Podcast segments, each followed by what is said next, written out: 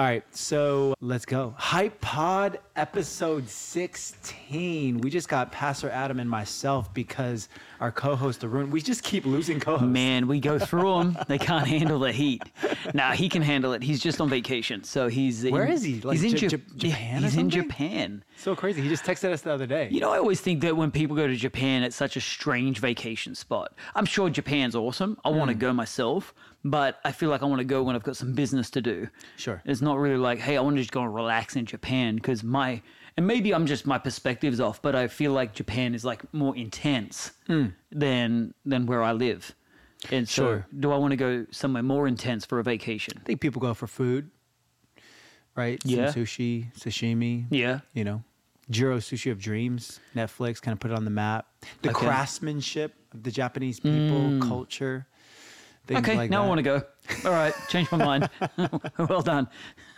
it's funny because uh, you know tech people in general i feel like this is happening travel is going crazy i don't even think that some people are even stopping working they're just no, they're no. just they're everywhere. working exactly. They're traveling and working. Hmm. The term for it is gangbusters. It's going gangbusters. Right. It's going for it because it's actually not just travel. I think one of the the highest trending uh, areas right now is luxury travel. right luxury travel, like you know the the trips that are pretty much an amazing bougie experience, and uh, you know you pay for the premium quality, premium tickets, all that kind of stuff. So it tells me that there's still money out there to burn.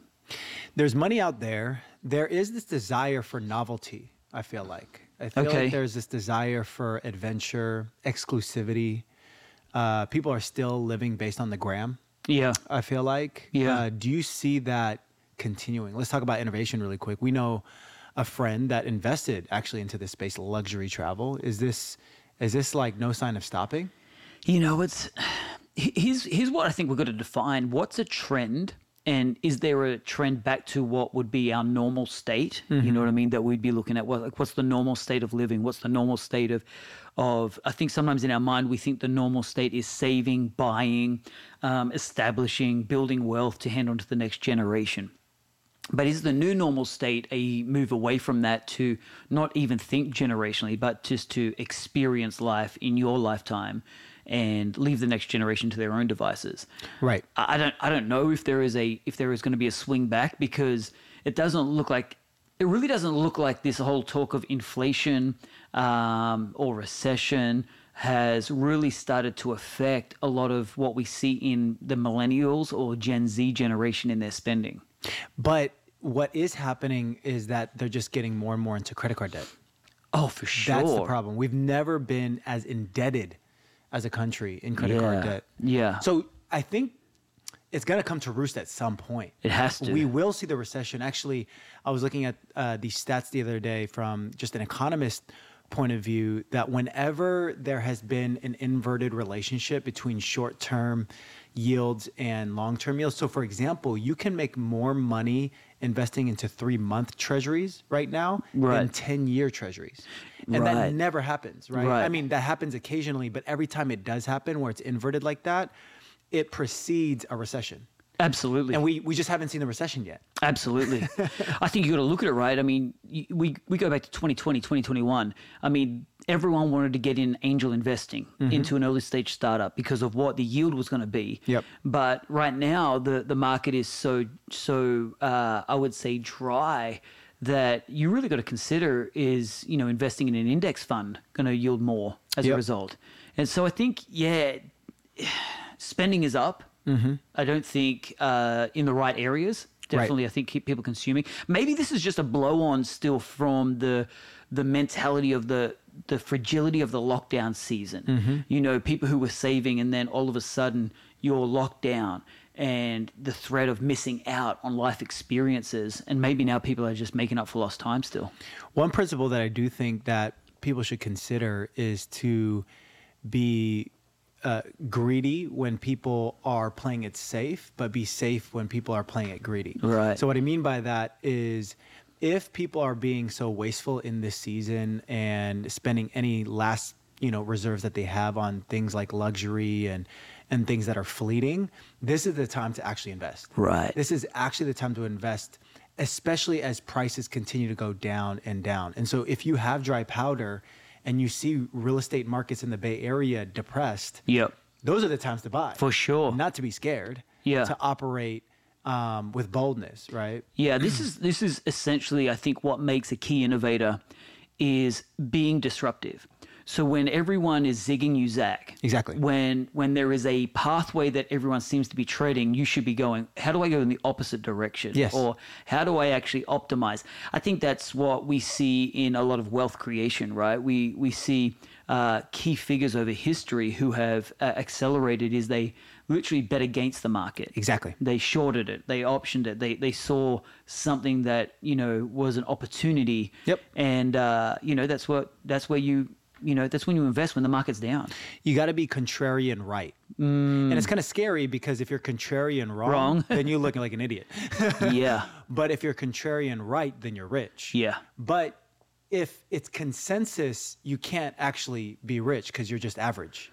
Yeah. right? That's so, true. For example, I'll tell you right now, your riches, at least at this point in time right now, is probably not going to be in crypto, not probably not going to be in Bitcoin because that's already been found out. Mm-hmm. Like, like there's 300 million Bitcoin holders. Yeah. Right.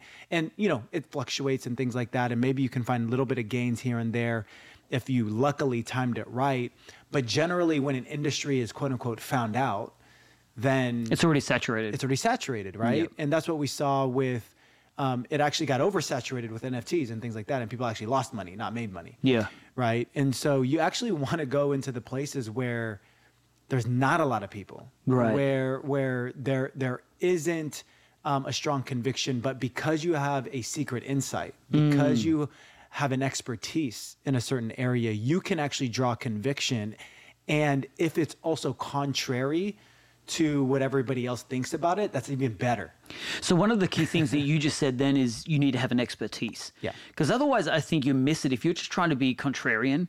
Right. If you're just trying to think, oh, everyone's going this way, let me go that way. I think that's a surefire way to actually miss the boat altogether. But right.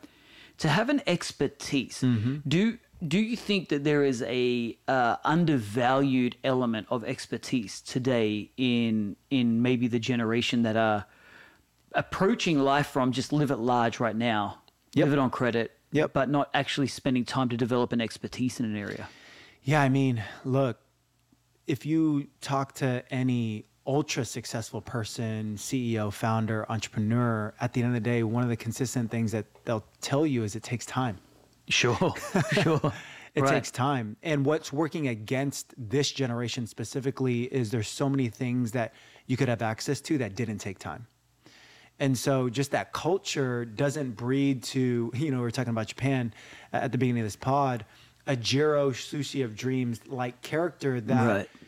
had the patience to master his craft over decades and becomes the best at the world at rolling a sushi. Right? I'm not saying, okay, your pursuit should just be something as specific as that. All I'm saying is that greatness takes time to to develop an expertise. So you've been uh, building local church for at this point decades. Yep.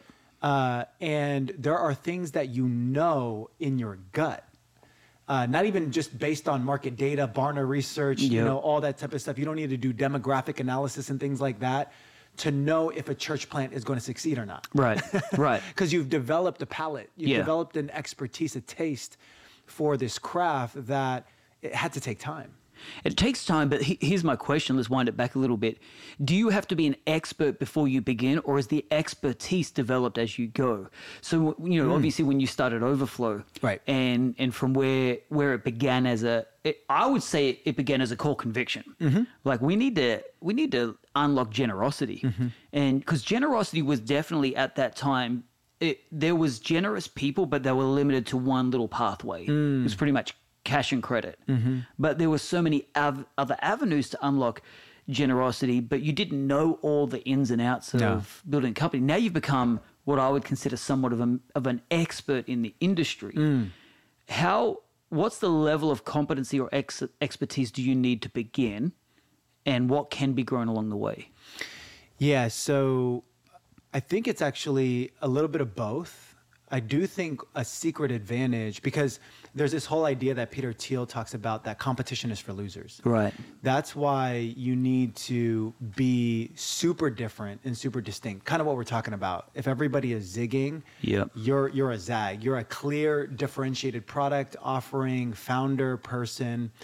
And I was learning about this thing called the Medici effect. Um, you know, Medici, a financier back in the French uh, Renaissance, um, brought a bunch of different people of different backgrounds together, and the collision, the intersectionality of those people coming together actually created net new innovation. Yes. And so I do think expertise is important, but I do think that bringing in different backgrounds into a space with a fresh take is actually the thing that creates new innovation. Right. And so actually, um, somebody that is too deep in an area that's expected to innovate for an area, it might be harder for them. Right. Because they don't see it from a fresh lens. So, in spe- you know, specifically to Overflow, I think for the past 10 years, us building Vive Church has given me, I wouldn't say necessarily the highest expertise, but experience within the local church enough to be dangerous, right? To understand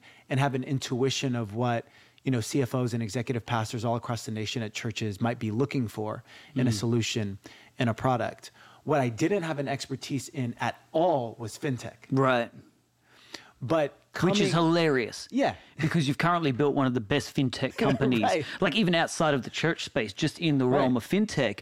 Overflow is up there easily in the top 10 fintech companies right now in the world. Yeah, in terms of growth and trajectory for sure. Exactly. And and so what I think that I found out, and this hindsight's twenty twenty, but you know, there's this whole movement now that the experts are coining, oh, the future is actually verticalized fintech. Right. It's actually going to be around brands that know how to build communities, and those communities are going to be essentially banks. Correct. Um, and I stumbled upon that, what is now coined a thing, Yeah. just by virtue of trying to create a specific financial services solution for the church space, which is one of the most powerful community-based entities Correct. on the planet. Right. And so that's what I'm saying is actually having, I think, enough skills and expertise and experience to be able to get things done. I think there's a baseline to that. Hmm. But it's actually so powerful that you bring a background from something else Right. into another space that you have zero expertise That's in. really and good. that's where magic can happen, I think. So, so what we're saying is there is essentially some things you can build by bringing others into it. Exactly. So the technical, the engineering, all those kinds of things, uh, they were brought in. But your experience was the community space, Yes. knowing the need, Yes. seeing the market. Exactly. Um, I like that. I like that because you were an expert on the market and you developed a product. That's right. Yeah, expert on the market, expert on the pain, expert on the people Yeah. that are behind the decisions that are made uh, for these organizations. And so, yeah, I think I think that's really important. H- how would you force function that? Because you know the thing is the, the the danger sometimes with with church, and actually, I feel like that the thing the tide that the church has always tried to battle is traditionalism Yeah. Yeah. you know and so vive probably considered one of the more innovative churches in the world what intentional decisions did you need to make along the way and what do you need to even do today to Right. make sure that it stays on the cutting edge So I think you've got to wind back. In my opinion, let's wind back to at what point can you force function something, right? I think you need the bare mm. basics of am I passionate about this area? Yeah. Then I can force function in that. I can't force myself to be passionate about something because what we know is that building a company is the most difficult thing you're ever going to do. Right. Okay. So you're going to. well the founder of nvidia they asked him hey if you could do this again would you do it he said no Right. he said it's too hard Right, right. Uh, yeah, and I've been asked that question too. Would would you, you know, knowing what you know about building the church, would you do it all over again? And you know, I've always paused because I would never want to say no to, to the Lord Jesus Christ. Uh, Totally. But at the end of the day, I think the ignorance of not knowing, we jumped in so bullishly. yeah But if you knew how hard it was going to be, would you be so, I guess, ignorantly blissful Right. in the process? So I think sometimes in starting a company, you really only have a few cracks at starting a few it's true like transformative companies Yeah. over your life. Yes. Because it requires the energy of your youth. Yes. It almost requires the ignorance, which is kind of conflicting to the t- conversation about being an expert. True. And I think you have to be an expert at the pain, mm. an expert at the problem, mm. and have a willingness and an energy to go. I'm gonna. I'm just gonna run at this for the next five to ten years. Mm-hmm. And you know, can you do that? Maybe when you're in your 40s or in your 50s. Uh, I think that's why we see founders. The prime founder ages in their 30s Yeah. because in your 30s, you're, as we've always you know highlighted, that your 20s, they're your years for making mistakes. Yep. You're you know you're trying stuff, you're learning stuff, you're, you're coming out of college, and maybe you're trying a few different industries, and you're kind of really zeroing in on what you are trying to do. I think you're at an advantage if you can figure that out earlier in your 20s. Yeah. But hey, it's not too late. You're 29, No. 28, 29, you're still going, man, I'm going to make a pivot now. I would suggest make the pivot now. Mm-hmm. Yes. Do it before your 30s because in your 30s you want to really lock in. Yes. You want to find your your your kind of right, your niche, your your zone. You want to start earning? Start earning. Yep. Yeah, building some wealth, uh, Yep. getting some something behind you, uh, forming those relationships. Mm-hmm. And so your 30s, your 20s are your years for making mistakes. Mm-hmm. Your 30s are your years for making it. Yeah. Make a name for yourself. Good. Make a a run at something. Mm-hmm. Really hit your 30s and, and make some moves so that in your 40s you can make it for others. because you've got to set up your kids now. Yeah. You're thinking about what are my kids going to be doing? True. Uh, am I now building stability? Yeah. So that this thing is around for longer, and how am I unlocking other people's dreams? And honestly, in my 30s, uh, I was looking at establishing Vive Church. Yep. Uh, now in my 40s, I'm I'm unlocking campus pastors. Yeah. And I'm I'm trying to help them win and help them So build I've, something. I've seen this transition in real time, and you, you actually declared it uh, that this is going to be your decade of making pathways. Yes. right for others and it was so inspirational i'm still in my 30s I, I you know a, a step behind you right now but i'm learning from you what what are you learning because you're early on in that journey right now and i've seen that transition happen um, what are you learning in real time about making pathways for others I think it's making pathways for people. And and it's really, really really comes around the people. Who Okay. are the people that I'm investing in? Okay. Because I'm I'm not just making pathways for anybody. I'm hmm. making pathways for specific people. interesting Because if the pathways that I'm making aren't just blank pathways for anybody to walk on, because it's actually about I'm I'm helping that person walk the pathway. wow So God's put people in my world that my job is to identify within them what's the problem with their walking hmm. more than the path that they're treading on. Hmm. And if I can help them adjust the way they walk and the way they carry and the way they do things, it doesn't matter if there's a clear pathway or you know a rocky pathway, a uphill pathway. They'll walk it if they know how to walk. If they know how to walk mm. out the, the virtues, the characters, all the values, all that kind of stuff. I think my old perspective was even in the way that we've planted churches. Right. Right. We've looked at planting churches and we really used to emphasize the city right it was like San Francisco, you know, Rome. Like it was really about that city. And my conviction now is any city can be planted in. Any every city's hard and every city needs Jesus. Wow. The game changer is the person. wow It's the leader and their ability to plant and iterate and change and move and adapt and be followable, be dynamic. And I think the city is one thing. Um, I think there is a bare basic thing we can identify that really works with our style of church and the style of city, the style of people. You know, if, if we try and plant a church in a city that doesn't have upwardly mobile people that want to change the world, Vive just doesn't resonate right some cities are just looking for a community church that aren't going to push people. That's not Vive. It ain't Vive. We, we are going to aggravate, irritate, push you, uh, expect from you. But in those cities that uh, you know you find those people, um, and you get the right leader that's inspirational, a leader that's somewhat likable but somewhat not likable as well. They need Uh, both. They need both. You need both edges. It's two edges of a of a sword. Is uh, I need to be able to challenge and, ir- and irritate Yeah. but at the same time inspire and ignite. Right. And uh, it's a unique blend.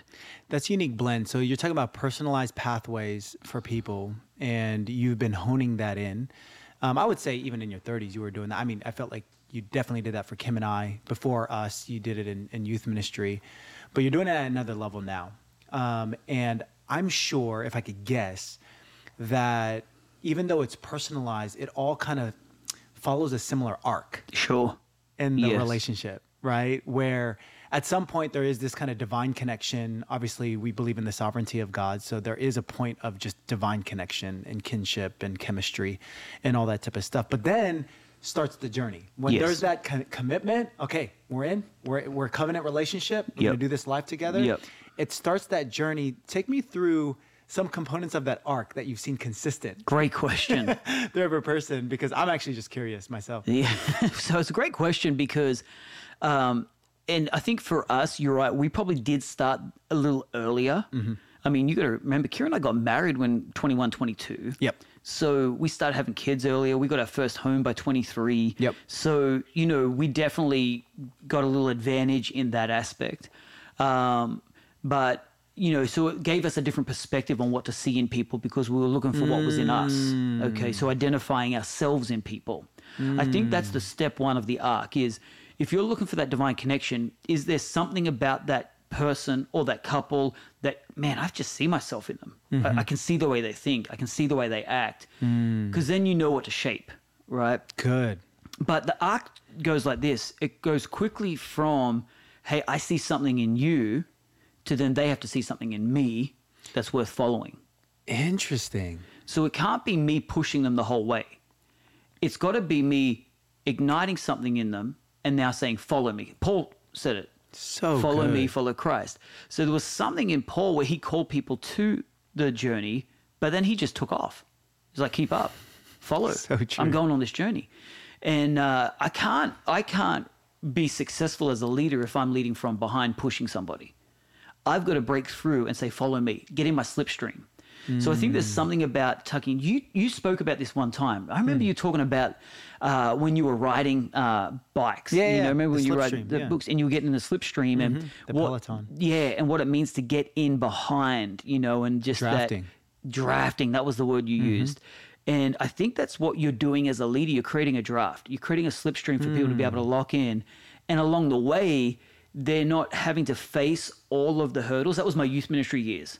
So when I was in behind my pastor, drafting behind him, Yeah. he let me build a ministry. Yep. So we built this epic youth ministry and I mean, in there, we were preaching, Mm-hmm. we were praying for people, casting out demons, we were doing all the ministry stuff, but it was almost like we were drafting behind because we had the building provided for us, the electricity was paid for, the salaries were paid, we had a budget, it was cute, you know, all that kind of stuff, and and and yet we were doing real ministry like a big kid, you know what I mean? But Yeah. then it was when we stepped out and started our own church.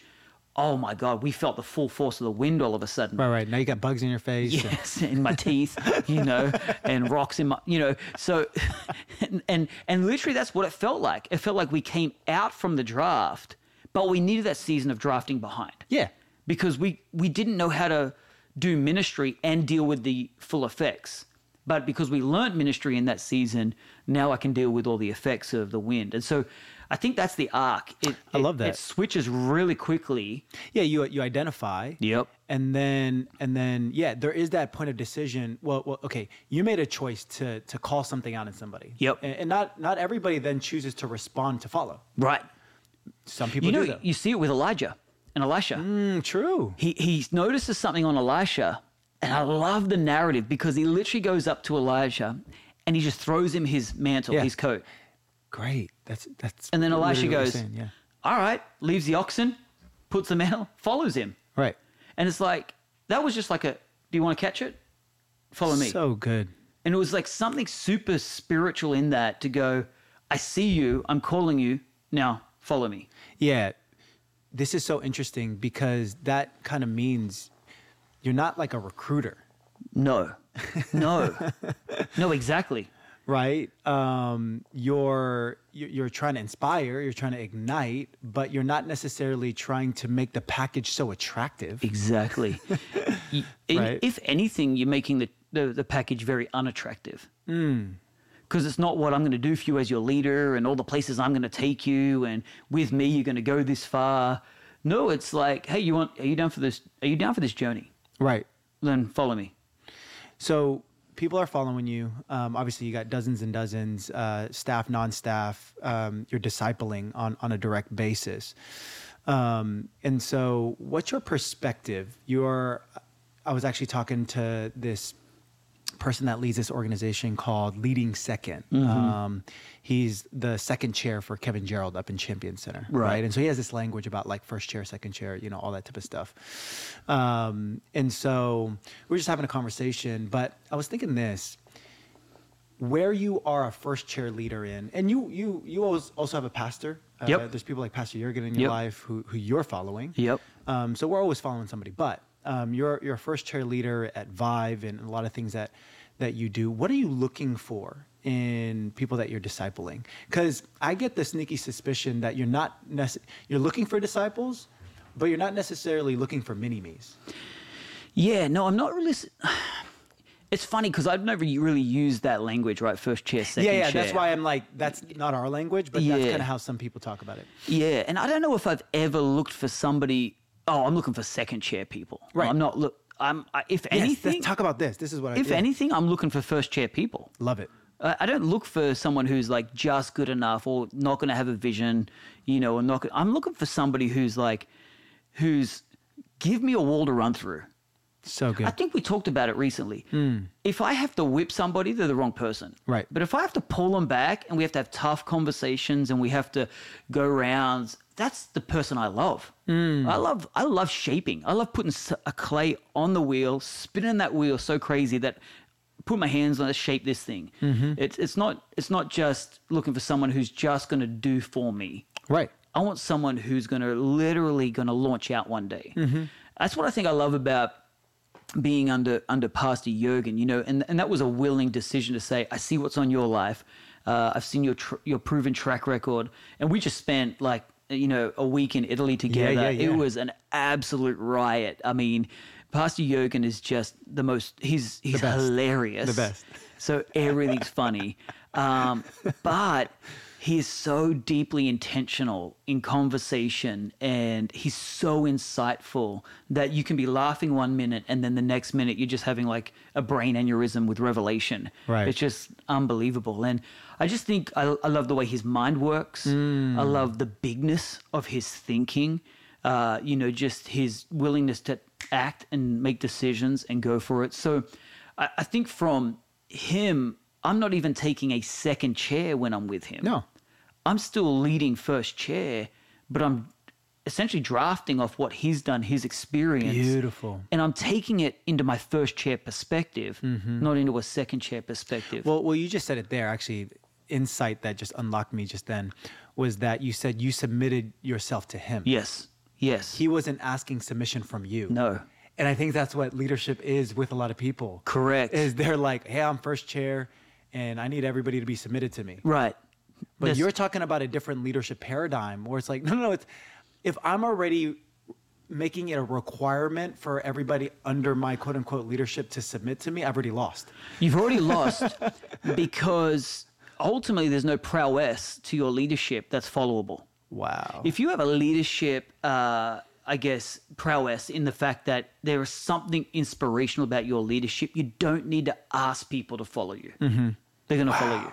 They're going to they're to go. Hey, I want to be under this. You're going to find people jostling and positioning to get around you and get under you. And I think that is that natural leadership that you want to lead. If you have to ask people, "Hey, are you loyal?" We've talked about this. Are you going to be loyal? Right. Well, what are, that means you've already lost right. because now you're holding them to a commitment. It's kind of the maybe a strong word, but kind of the lazy way, I feel like, to do it. Yeah.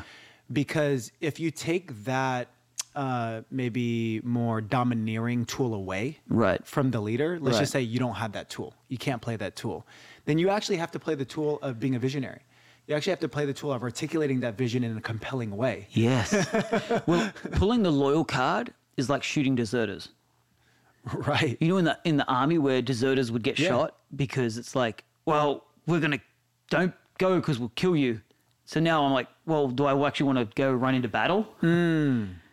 Pulling the loyalty card is you're almost at that level. Are you going to be loyal? Are you Right. going to be loyal? You know, and it's like, well, what if you shifted your leadership up rather than asking them to shift their perspective up? What if you shifted something that. in your dynamics? Yes. And the way you reinvent. Maybe the fact that you're nervous people are going to leave you means that there's something stale about your leadership or Totally. Well, this is why I'm going to make a hard left really quick, or Ooh, maybe a hard right, actually, uh, the direction I'm going. But this is actually why I, I appreciate the frequency and the tone of a Vivek. Okay, that was Be- a hard turn. I like it. Not a hard left, a hard right. There's a hard right. Well, because here's the thing, like, so I'm, you know, we're we're conservatives, uh, and the problem I think a lot of times, if we just go political really quick, Yep. is that people keep talking at each other, and we we always end up going to the lowest common denominator, Right. And we always uh, go down to we're just gonna try to bash. And, Yeah. and that's that's hard to follow, even if it's right. Yeah. Even if you're correct, right? So let's get off that for a second. Why why I why I appreciate Vivek's tone, even though we don't even probably agree, spiritual you know spirituality wise, religious wise, all that type of stuff. The tone that I like from him is he wants to give a refreshed vision to the country, hmm. and that's what I think is followable. It's Yeah. like, hey, at the end of the day, what are the tenets that this country was founded on? And if we agree on those things, can we refresh our vision around it and what the country's future can look like? I love that. Right? You know, I, I love that you brought up the fact that hey, we're conservative, and I think that's what I love about Vivek is common sense. he, the, the common sense that just comes out of this man is yeah. If you just you know take the the spiritual you know beliefs, uh, all that kind of stuff off the table, his common sense on how a country should be run based on what this country is built off, Right. is and for me it's one of the tenets of being conservative is there's so much common sense now i was talking to vlad earlier and, and we're just kind of trying to get an understanding of why people would be liberal and one of the liberal perspectives is just compassion extreme compassion Right. is kind of one of the tenets but I even disagree with what compassion is. So compassion for me is kindness, and the kindest thing I can be is have common sense. Right. Not just be passively put you and place you and look after you in your condition, but to pull you out of that condition, give you a pathway out, not keep you in it and coddle you in it. Right. And so I think there is we can't I think we're gonna be dangerous. It's dangerous when we call the the left or the liberal perspective compassionate. I think it's advantageous for you. Right. And so common sense means we can't just keep paying money to keep people in their condition. We've got to give a pathway out. And that's what Vivek is doing. He's Yeah. creating pathways. And I I just think it's a common sense policy. to, to lead with vision uh, is so paramount. I mean, it's Yes. biblical. Without vision, right, people will perish. Yep. and so, you know, we need a renewed sense of vision in our country. We are in vision season also. Yeah, we are. For Vive Church. Uh, and I'm so excited about that. It's like literally my favorite season of the whole year. Yeah. Is is vision season. Um, I know you're not gonna break any news on the pod, but what are you feeling in your spirit? Just maybe talk about the characteristics of what you feel in these seasons and maybe even take people through a process because we talk to a lot of entrepreneurs on this pod, a lot of innovators, aspiring entrepreneurs, Yep. leaders, VCs what's your journey to even develop a vision because you, you you actually do it every year i don't know how many people do it every year but you specifically do it every year what does that process look like You know, we, I mean, the vision that we have at Vive Church, it comes under the 50 year vision letter. So we've got a very large overarching vision that pretty much means um, we have picked every facet of society that we think the church should be intercepting in or Yeah. intersecting. And so the 50 year vision letter, it's a very exhaustive letter that talks about how we see the church infiltrating society. Hmm.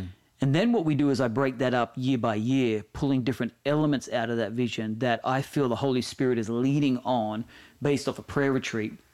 And then how are we going to articulate that direction in a bite size Come on. chunk? You know, I mean, we've got an elephant of a vision. We've got to start taking a bite at a, at a time. And, uh, you know, that's kind of what we do in breaking down the vision.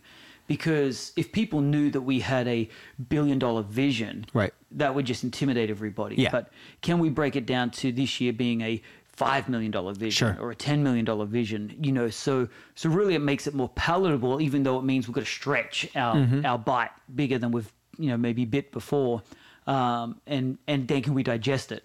Right. So I think the the vision process is it's an interesting one. I think it's actually more emotional and spiritual than even uh, mental. It's not like I'm just trying that. to calculate what to do. I'm trying to feel where are we at as a church. Yeah. So it's it's quite a uh, a, sensor, a sensory process Yeah. of leading up the months leading up to to vision. I'm trying to both have my finger on the pulse of where we're at as a society, Yeah. as a church. Uh, I'm talking to families. I'm talking to business leaders. Yeah. I'm trying to get a pulse check on what is the atmosphere of our church. Yeah. I'm talking to our campuses, Yeah. our campus pastors, leaders. I'm having so much conversation. On the other hand, I'm trying to listen to what's happening in the world. Good. But while I'm listening to what's in the world, if I bring this all the way back to what we started the conversation with, if the world's zigging, I'm looking to zag. yes. So I look at this throughout the Bible. I look at this with Daniel. Mm-hmm. So Daniel, he was told not to pray. Yep. So what does he do? He goes home, opens the windows, and prays anyway. you you look at this with Esther. Yeah. Esther was told, "Oh man, if you go and bring this before the king, you could lose your life." She goes, "If I die," she does it anyway. Wow. You look at this at Jesus. Jesus walks into the temple and he sees what the temple's become. He doesn't just say, "Ah, well, I might as well go along with the plan and put my own booth up." No, he he goes, he makes a whip. Mm, So he takes some time. He thinks about this. premeditated. comes back and clears the temple anyway like there is a there is this feeling that you got to look at what's the world doing and i got to bring a disruptive and different approach to So it are you are you kind of uh, discerning? You know, okay, my conversations with people in the church, and oh man, it kind of sounds like it's being more influenced by the world than by kingdom. Yes. I need to break in Zag right now. correct exactly So good. so i'm trying to see are the people picking up the narrative are the people intimidated by what they see are the, are the people you know and this is okay what is discernment we talked about this even this morning in a staff meeting someone was you know asking a question about uh, to, to my wife because she's so discerning Very discerning. And I just had to illuminate, you know, the gift of discernment is developed through pain. Ooh. The, the gift of discernment is developed through people lying to you enough where you start to learn the language of lies. So that when someone's telling you what they claim to be truthful, but the tone of it is lies because you've heard a lie enough, right. and you've got to be willing to go through that process to become discerning. Wow. Like I could I could go to the Bronx or Yep. somewhere in New York and I see a dark alley and I just go, Hey, I'm gonna walk down there. If I get if I do that enough and get mugged, Right. that's how I learn or watch or hear stories about people getting mugged in dark Right, alleys. right. That actually should give me a discernment to go, Yeah. maybe I'm not gonna walk down that dark alley. Interesting. So that's a developed skill, Mm. right? It's like my dog. So he got bit on on the nose in, during the summer Mm-hmm. uh, by a rattlesnake, and nearly died. Mm. And as I was at the at the vet clinic paying thousands of dollars to keep my dog alive, uh, literally the the the guy at the clinic was talking about how they capture these uh, rattlesnakes Mm-hmm. and they take their their fangs out and they train their dogs with toothless snakes Hmm. that they still strike, they still have the rattle, but they can't bite, and it Hmm. trains the dog to hear that rattle and know to avoid the snake out in the wild. Great. And so I think that that's how you develop discernment.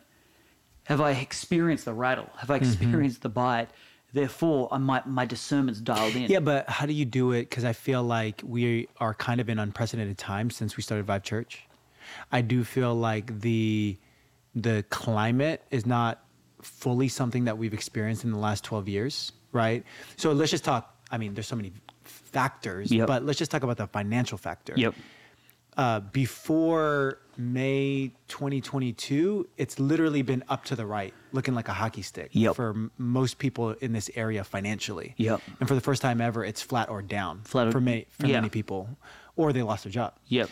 Um, and so it's it's kind of an unprecedented thing that we're facing, um, leading our church through. Yeah. And so, without experiencing the exact situation, how do you then bring your leadership and discernment to a situation where you maybe never seen before? Yeah, I mean, it's definitely new territory and new ground. And I'm definitely approaching this vision completely different to how I've approached them in the past. The past has def- has most certainly been okay, how can I uh, how can I use the momentum Yeah. of stock growth, Yeah. of Silicon Valley tech, Totally. all these things, and how can I really draw on that momentum and just unlock people Mm-hmm. uh, to what they've got to release towards the vision? Now, I really, if I'm going to be completely honest, I'm more excited about this vision because this is an opportunity for an incredible miracle. So good. It's not just people giving off the top. So good. This means people have to dig into sacrifice. So good. And it's not even based on the amount that we raise in the capital campaign, but what's that going to unlock on pe- in people as In they people. start giving from sacrifice, not surplus. I think in the last decade, we've definitely seen people give from surplus. Mm-hmm. But now we have an opportunity to give from sacrifice. It's brilliant. And we've said this before sacrifice is the base element of faith. Oh yeah. That unless it costs you something, are you really stretching in faith? It carries an atmosphere, an aroma. Yes. the Bible describes it as sweet smelling. Exactly. It's acceptable. It's pleasing to Exactly. God. These are the things that pleases God. and so now we're so- setting, we're really set up for a miracle. We're, we're set up for our faith to grow to whole new heights and whole new levels. And so Hmm. I think, you know, I mean, it's just this weekend. I'm pumped. I'm running in like so excited. And, and, and, and can I give you another secret? It's actually less pressure on me. Love because uh, there's three stages of a vision. Okay. One, it's really pursuing God for the vision. Yep. What is it that we're presenting Yep. to, in, in my setting, to our church? Two, it's presenting it in such a way where people grab it and Mm-hmm. they commit to it. Mm-hmm. The hardest stage is when the people commit and give. Yep. Because now I've got to do it. right, true. So it goes pressure off me onto people, and then it goes back from people onto me. Hey, that that's so true. So I realize the easiest point is this weekend where I put the pressure on the people So that's how you that's how you can deliver it with joy. with joy. And that's why you have so much fun on these weekends. I, I love it. I love it. It's the greatest privilege. Vision for me, vision casting is the greatest privilege of my position as a lead pastor because I get to really bring in many ways off the mountain what I felt God's put in my spirit for the last several months.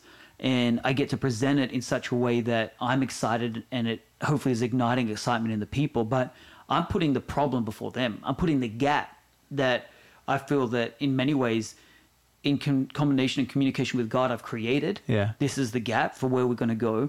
And I get to put it on people so they can feel the pressure and the tension and the sacrifice.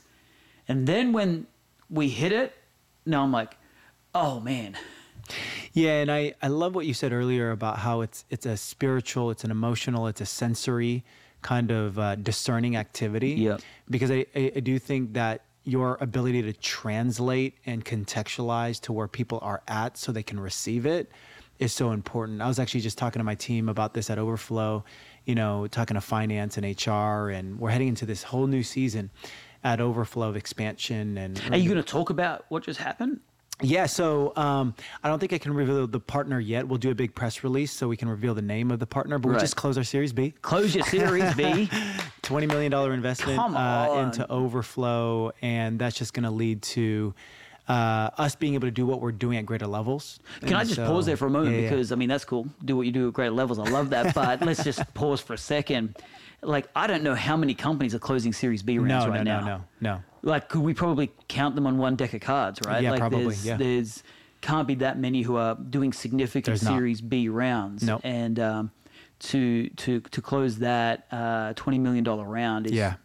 it's fantastic Oh, it's phenomenal. Yeah, And- we we feel blessed. Obviously, you know, uh, the grace of God, the hand of God has been on the company, but also, you know, like you said, um, it comes in. You, you position yourself for this, right? You, you're partnering with God, Yep. um, and you position your yourself for this, and and and you're believing for it. You pray for it, and and then and then it's like, oh, okay, now time to get to work. now time to get to work that's what i'm saying because i mean it puts fuel on Yeah. everything Yeah, yeah. uh, it should uh, I, I would say accelerate the build process, Yeah.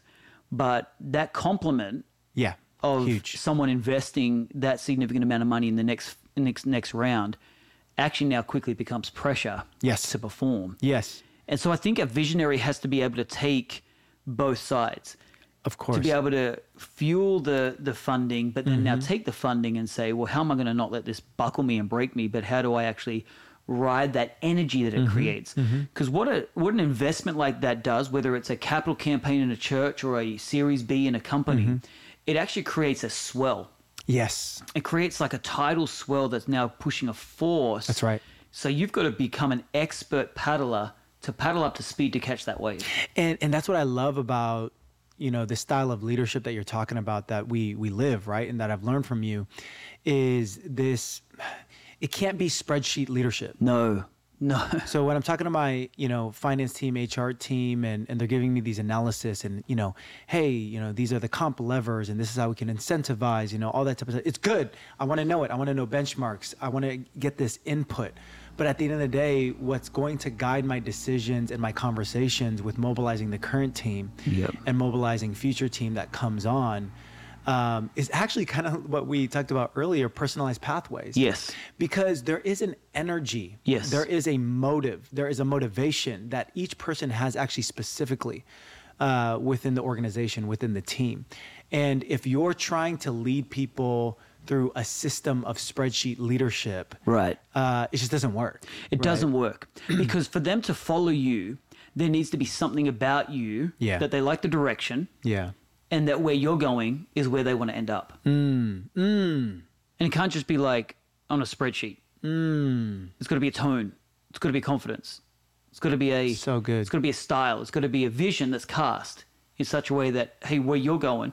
Now my decision is I'm going with or without you, right but I want to bring you yes because where I'm going is not dependent on you. Does that make sense? 100% So if I'm looking to recruit, what I'm saying is where I'm going is dependent on you. So please come. How can I convince you? What can I give you to make sure you come? Because my future's dependent on you. wrong premise Wrong premise. I'm the leader. I'm going yeah and I want you to come. yeah trains leaving you can jump on it Yes, yeah, it's gonna be a great train ride Yep. you can jump on it, but um, it's leaving with or without It's you. It's going. And that actually gave me a full circle moment because I don't think my previous manager at Google's listening to this pod, so I'm just going to say it anyways. Probably not. Is is that's actually every time in industry that I've uh, felt the the urge to maybe transition or maybe my season's up is when I started feeling like, oh, I don't want to be like the person that's managing me in five years. so good. like like I think it's good for them, but it's not for me. I don't want to. I'm not. I don't want to. If I look like that in five years, I don't want to be that for me. Um, and so, So it, it just goes back to your thing. But you know what's convicting now is I'm on the other side of that. Oh, I, I need to be that person that people want to be in five years. Hundred percent. You know, can I tell you a story? Um, many people never heard this story, but when Kira and I were in youth ministry, one of the main motivators that really got us talking, because we were loving youth ministry. yeah. Don't get me wrong, youth ministry was one of the most phenomenal seasons of our life. It was fun. It was adventurous. We were doing all kinds of crazy things and getting away with it, and just you know doing like uh, it was just such a radical season of life. Yeah. And uh, in that season, what caused us to start thinking about what's beyond youth ministry is we looked at the lives of the youth pastors that we took over from. And they uh, literally had retired probably another 10 years past their, their due date. And where they retired is they, they were excited about moving into a trailer park.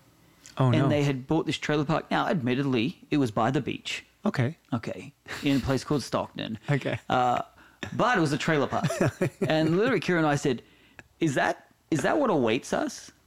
And and it was enough motivation to say that exact sentence. We don't want that. Right.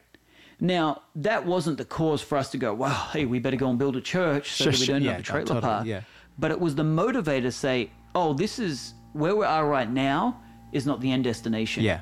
we need to start making some bigger plans for our life Hmm. because trailer park ain't the goal. We're not living on a youth pastor salary. Right. We're going to actually start unlocking way bigger people and way bigger industry and move to a place that's going to influence the world. And what's what's been beautiful about this whole journey, right, is that I feel like part of the gift of God it's connected to the ignorance we all had when we started Vive Church, Right. is that He's provided um, another measure of exposure, but the right exposure at the right time. Yes. Right. Not too much exposure to be like a tease. Right. But just enough of the next picture, enough enough of the next puzzle to be so excited, to be present, Yep. and to to be so purposeful in our present. But to have a framed future that is also, man, I'm excited for the now. I'm excited for the next step because he's continually surrounded and unlocked different people and places for us to be like, oh wow, okay, cool. That's next. And Exactly. I'm excited about that. And I think that not knowing what's next is what's exciting. So good. So vision isn't meant to fill everybody with a clear vision of what's next. Right. It's it's meant to get them excited to take the unknown step. Mm. And uh, that's why I even think I'm excited, honestly, about what's going on politically in our country. Yeah. Like the the candidates of Vivek, uh, I'm still, still, I still like DeSantis. Come on, DeSantis. Come on, bro. Come on, man. Increase the personality. You got this. show them something. Um, but you know, I, I think there are some great candidates. I even think the mix, all the stuff that's happening within the GOP. I think you know all the tension. I think it needs to rattle. It needs to come. You Yeah. know, they need to invent a new day and a new team. We have to. all that kind of stuff. And I think that that excites me, the unknown of what can happen, Mm-hmm. because I know that God has things that I'm not even expecting. Right. He's got rewards, promises, opportunities, different style of ministry, all the things that are coming. Uh, and uh, you know, it's just it's just interesting that uh, the my personality as a minister of Jesus Christ, who was called to bring transformation to the world, um, and to ultimately redeem society, bring heaven to earth. Uh, I find that uh, the unknown is exciting because I'm not a traditionalist. I'm not religious. I'm not hmm. locked in. I mean, I just had this huge Instagram. I'm not going to say it a battle because I didn't. I didn't do anything. I just literally made About a post women? about Halloween. About Halloween, yeah. I did a post about Halloween. That was yesterday. How is this still a thing? I don't understand. Well, that was that was what I got the indication.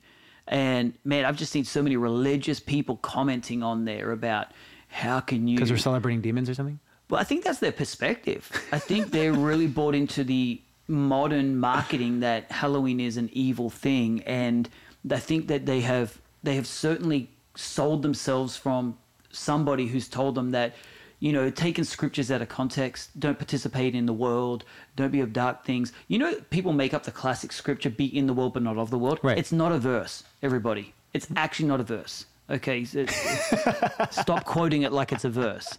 Um, and there there was all these these elements, but I, I went out to Los Gatos Yeah. last night. Yeah, we were there too. There had to be like five thousand people. Incredible. There was I spoke to somebody. I went up to the door. I'm like, hey, can I just ask, what's your budget for candy? Yeah. They said a thousand dollars. Come on. They spent a $1,000 willingly Yeah. to be able to hand out candy to all these kids who were dressed up as Pokemon or Yeah. something else. Yeah. And I'm literally looking for. Do you know how many churches would love Oh my God. for exposure like this? Where is where are the Christians that are just being like, man, I've budgeted a couple thousand bucks to give out candy, and I'm just saying, hey, God bless you, great to see you. Yes. Do you know how many people were saying God bless you out there? Dude, it's It like unbelievable. It's so crazy. I, it- historically, Halloween actually is a Catholic tradition Yeah. that got hijacked, you know, in the 60s by Satanists wanting to claim it. Okay, here's the thing. Here's the reality.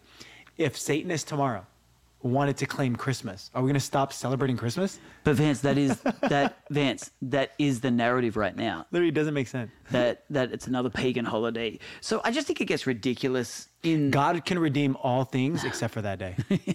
Okay? So he can only redeem 364 days. but my but my point is, uh, I think we just I, I like the unexpected. Yeah. I like catching the devil by surprise. Mm. I like just seeing the church mobilized. even though the unexpected sometimes leads to getting punched, getting knocked down, failing. Yeah, yeah. I mean, they're the they're the byproducts. I haven't been punched lately. I, I don't I don't get punched, but I meant metaphorically speaking, A little metaphorical punch now and then. little life punch. Yeah, yeah. Life will punch you. You know, So you always have a plan. Mike Tyson says you always have a plan until you get punched in the face. So good. and so, um, no, it's good. I think we are in unprecedented times. Yes. we are That's good. uh, hearing unexpected things just happening constantly. And there is this very negative narrative. Um, there is very much, you know, an increased sense of doom and gloom narrative, I would say. But the future, I believe, belongs to the optimist. Okay, so how do you stay? Let me ask this question. The future belongs to the optimist. If we're talking to some people out here and they're saying, I like listening to the Hype Pod because you guys seem to be optimistic about everything. but the reality is they're living with the threat of World War III. They're Yeah. they're under the the the fear like, hang on, there's tensions going on diplomatically across the world. We've got more nations making their alliance stances with either Palestine or Israel and and and how do you stay optimistic in the midst of the potential I don't know if we're going out too far, nuclear war, all that kind of stuff. And and what about the, the person who's now being despondent and even getting started with a company because they're like, is the world going to be around? I've even seen pastors on my Instagram starting to become despondent, Right. like just in despair, Right. Right, with the state of the world. I don't know. I I honestly don't think I have a fully formed opinion. I'd love your take as my pastor on this, but you know, just for me, uh, I try to lean in on God's sovereignty. Obviously, I know that could seem trite, um, but you know, do we really believe it? right? Um, does He really have a plan? Um, and specifically, you know, the world is dark uh, for sure. The world is jacked up. It's always been jacked up. By the way, newsflash. Um, Sure. But do we actually specifically believe that He has a plan for the church? Does He have a plan um, for the church uh, becoming more beautiful? Does He have a plan for the church that He's going to come back for? The Bible says, without spot and blemish. And if I can believe that, then I can believe that He wants to partner with me to be part of that to be part of his redemptive plan.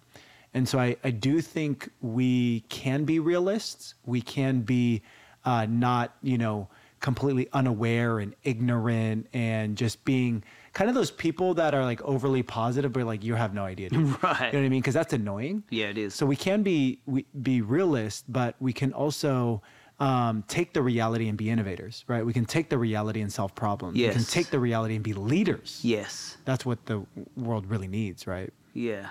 I don't know. How about you? How do you? I mean, it's it seems uh, heavy now. It's like how to to me sometimes I do oscillate. It, it's kind of a battle when I talk to my you know Kim about it and stuff. We're just talking about it and you know heading to bed and things like. that. And we're like, man, this is crazy. Yeah. Uh, how do you overcome that? You know, I, I, I like to.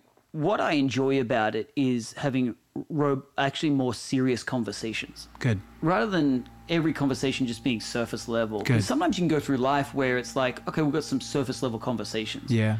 But now we're really digging into what is the orientation and what's happening behind the Yeah. scenes. And, you know, I've always got a rule is don't react Yeah. uh, or respond on social media too close to something. Good. You know, because sometimes I think you, you realize after a while, oh man, I wish I could retract that thing because I feel like I went out too hot Exactly. and uh, I do it with kids. You know, I come in real hot with kids, and I'm like, "Hey!" and they're like, "Hey, they just woke up," you know. but I don't want to do that with social media, where I just come in hot and be like, you know, put my stance out there, but not knowing all the information. Yeah, yeah. And then to really start to learn and realize, oh man, I'm. I don't want to be just a pawn in this economic Totally. world where uh, you know there is there is big bank behind Yes. warfare and there is Yes. big banks uh, and industrial complexes and big policies Yes. that are definitely affecting people and if you boil it down to your immediate response is obviously compassion towards people dying and all that kind of stuff but what are you protesting Right. are you protesting one country invading another country, Mm-hmm. or are you protesting the protagonists that are behind the scene and that are ultimately looking for opportunity for Right. invasion and spending and all that kind of stuff? Right. So I think uh, you be become inquisitive is a tool for me Yeah. to not be despondent. Good. I I find inquiring and being interested and investigating actually becomes a way of educating myself, and therefore Inviting robust conversation. inviting robust conversation. I want to challenge my ideas against someone who, who doesn't agree with me because it sharpens me. It actually makes me actually want to bring facts and links and, and articles. And I love being able to do that. So good. That was a good Hype Pod. Yeah, we, uh, we went over time. We went a little bit over time, but I thought it was a good conversation, a, a needed conversation, um, and uh, just appreciate the space. Thanks, Pastor Adam. Thanks, Vance. Come on.